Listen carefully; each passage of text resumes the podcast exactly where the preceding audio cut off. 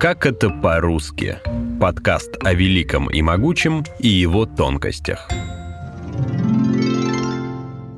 Самый тяжело больной в мире человек. Самый... Что ты стоишь? Что ты стоишь? Ты же собирался быть мне родной матерью. Ну, Недуг Карлсона в сказке Астрид Лингрен в народе называют воспалением хитрости.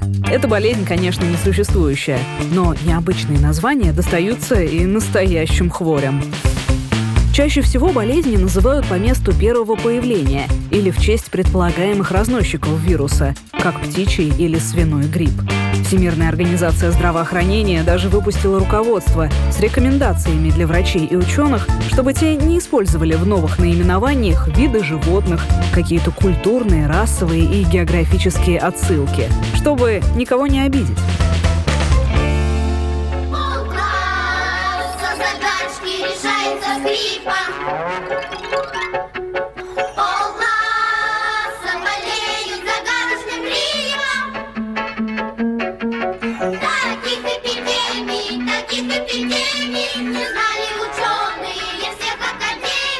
Откуда он?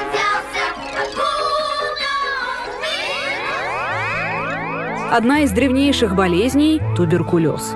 Археологи говорят, что от него страдали еще в Древнем Египте и Древней Греции. В старых русских лечебниках его называли золотухой, сухоткой или скорбью чехотной. Потом прижилось название чехотка, которое появилось от слова «чахнуть». В XIX веке чехотка была даже модной. Больной становился идеальным героем века романтизма, с блеском в глазах и лихорадочным чехоточным румянцем на бледном лице. Туберкулез тогда не считали заразным, так что заболевших людей не изолировали. Они продолжали посещать балы и светские рауты. По одной из версий, чехоткой мог заболеть только творческий и чувствительный человек, ведь причина ее возникновения – несчастная любовь и другие потрясения. Термин «туберкулез» впервые появился в 1839 году. Его придумал немецкий врач Иоганн Шонклейн. По-латински «туберкулум» значит «бугорок». Мысль о том, что чехотка все-таки может быть заразной, мелькнула в головах врачей только в конце 19 века. В 1882 году Роберт Кох открыл бактерию, которая и становится причиной развития туберкулеза. В честь немецкого микробиолога ее называли бациллы Коха. Очень вырос в целом мире грипповирус 3-4 Ширится, растет заболевание Если хилый, сразу гроб Сохранить здоровье, чтоб Применяйте люди обтирание Еще одна древнейшая болезнь – грипп. Первые упоминания о нем появились еще за 400 лет до нашей эры. Болезнь обычно проявлялась не единичными вспышками, а целыми эпидемиями. Единого названия хвори не было. На Руси гриппозное состояние называли горячкой из-за резкого повышения температуры. Еще одно определение гриппа – термин «influenza» появился в Италии в эпоху Возрождения. В переводе это означает «влияние» или «воздействие». Полное название болезни тогда было «influenza di freddo» – «воздействие холода». Более привычное слово «грипп» появилось в русском языке то ли от русского «хрип», то ли от европейских аналогов. Тут у ученых нет единой версии. Тем более, что названия болезни действительно созвучны в разных языках. По-немецки это «die Grippe», по-французски «la grippe». Если бы мы с ума сошли, то не оба сразу. С ума поодиночке сходят. Это только гриппом все вместе болеют. Испанский грипп или испанка – так называли болезнь, которая с 1918 по 1920 годы поразила почти треть населения Земли. Однако большинство ученых считают, что Испанию ошибочно связали с появлением этого штамма. Есть версии, что нулевой пациент появился в США, Франции или в Китае. А называть грипп испанкой стали из-за того, что шла Первая мировая. Военная цензура стран, участвующих в войне, не допускала сообщений об эпидемии, чтобы не сеять панику. О начавшейся пандемии первой объявила нейтральная Испания. Оттуда новость о заболевании и разлетелась по миру. Есть один организм на Земле со сходной повадкой. Знаете какой?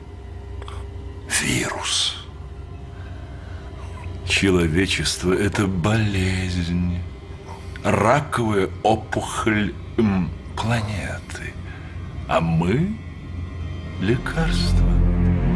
Проявление опухолей описывали древние египтяне в 1600 году до нашей эры. О них упоминали и в древнеиндийском эпосе Рамаяна. Название «карцинома» предложил Гиппократ, который жил за 400 лет до нашей эры. Он считал, что опухоль внешне похожа на краба, так что просто объединил в одном термине греческие слова «краб» и «опухоль».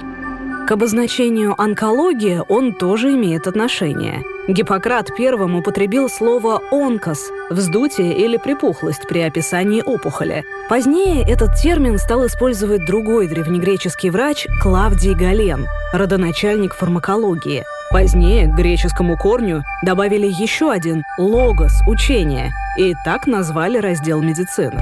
В основном медицинский язык строится на греческих и латинских приставках, корнях и окончаниях.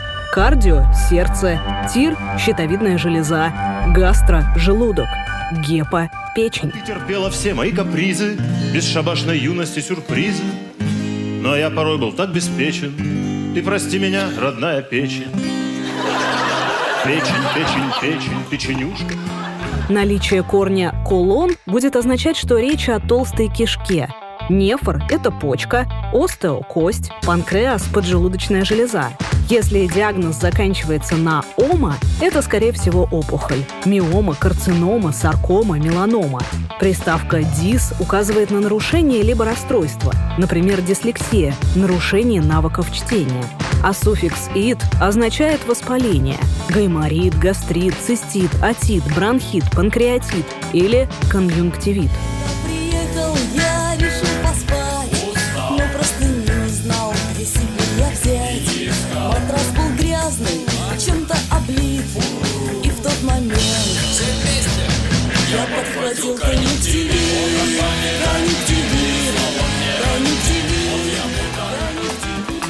Еще одно заболевание, заканчивающееся на «ит», больше известно нам как свинка. Научное название – эпидемический паротит. Основной симптом – воспаление околоушных слюнных желез. Из-за отека лицо становится шире и напоминает мордочку хрюшки. Название болезни малярия возникло из-за ошибки. Сейчас все знают, что ее разносят комары. Среди возможных жертв, кстати, Александр Македонский, Чингисхан и Христофор Колумб. Но раньше считалось, что люди заражаются малярией, надышавшись болотными испарениями. И название «мала-ария» переводится с итальянского как «плохой воздух». Вы думаете, это бредит малярия? Это было. Было в Одессе. Приду в четыре, сказала Мария. Восемь, девять, десять. Болезнь, кстати, это не всегда плохо. Существует интересный факт, что в начале 20 века существовала так называемая малярия-терапия. Человека, больного сифилисом, заражали малярией. Она вызывала очень высокую температуру и тем самым убивала бактерии сифилиса. А потом уже пациента лечили от малярии. В то время антибиотиков не существовало, и сифилис мог просто убить человека. Справиться с малярией докторам было куда проще. По такой же системе порой лечили от нейросифилиса, рассеянного склероза и даже шизофрении. Наверное, всем известен барон Мюнхгаузен, знаменитый лгун, чьи фантазии звучали так подробно и правдоподобно, что в них невозможно было не поверить. Барон Мюнхгаузен славен не тем, что летал он летал, а тем, что не врет. Но есть и синдром Мюнхгаузена, психическое заболевание. При нем человек симулирует симптомы болезни, причем делает это так, что сам начинает верить в то, что болен. Бывает еще и делегированный синдром Мюнхгаузена. Например, когда матери намеренно вызывают симптомы болезни у ребенка. Как в фильме «Шестое чувство», где мачеха добавляла девушке в еду яд.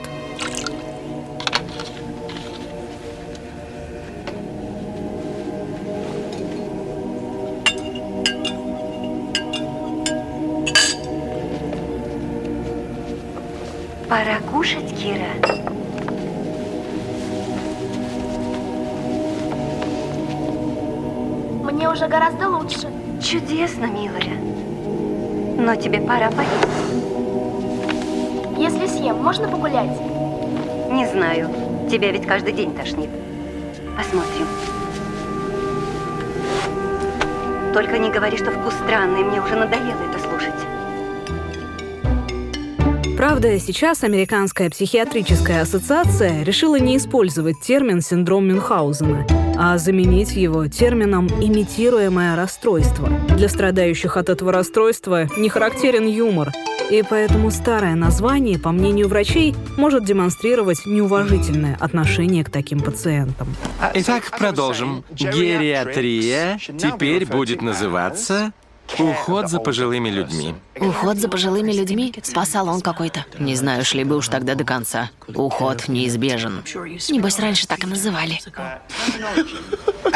Вы что-то хотели спросить? Да нет, мы просто обсуждали... Это здорово, что престарелых пациентов больше не будут унижать устаревшими терминами. Нет, нельзя говорить престарелый. Прошу прощения. Кроме того, пациентов отныне следует называть клиентами, потому что слово «пациент» происходит от латинского «patiens». Если они клиенты, то мы кто? Проститутки? Впрочем, некоторые названия болезней со временем уходят из разговорной речи или заменяются новыми. Например, Достоевский, страдавший эпилепсией, не раз упоминал ее как «падучую болезнь». Ей страдал, например, князь Мышкин в романе «Идиот». А для описания хандры или депрессии русские классики в XIX веке использовали слово «сплин» от греческого «селезенка». Все из-за предположений, что заболевание селезенки и вызывает у человека тоску и мрачные думы.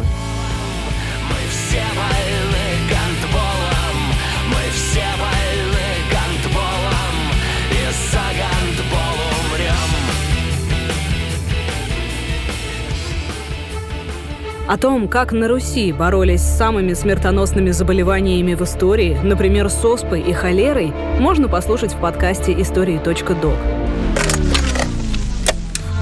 По тайным ходам его спящего и закутанного в одеяло донесли до покоев императрицы, и в присутствии самых приближенных с руки ребенка Екатерине II перенесли зараженный материал. От оспы вымирали целые города, но население противилось вакцинации, и Екатерина II решилась на тайное прививание. Была ли она первой, кто сделал это в России, и как государство пропагандировало вакцинацию столетия назад, в эпизоде под названием «Опыты на детях и секретная прививка от оспы. Борьба с эпидемиями на Руси». А тому, как боролись с эпидемией холеры в Российской империи, посвящен выпуск «Истории.док. Подвиг Николая I и Пушкин на карантине». Переоценить. Некоторые исследователи считают, что стихотворение «Герой» Пушкин посвятил не декабристам, а императору за его подвиг. Клянусь, кто жизнью своей... Подписывайтесь на нас в социальных сетях, ВКонтакте или Телеграме. Эпизоды подкастов «Как это по-русски» и «Истории.док» можно найти в приложениях iTunes или Google Podcast, а также на Яндекс.Музыке. Музыке.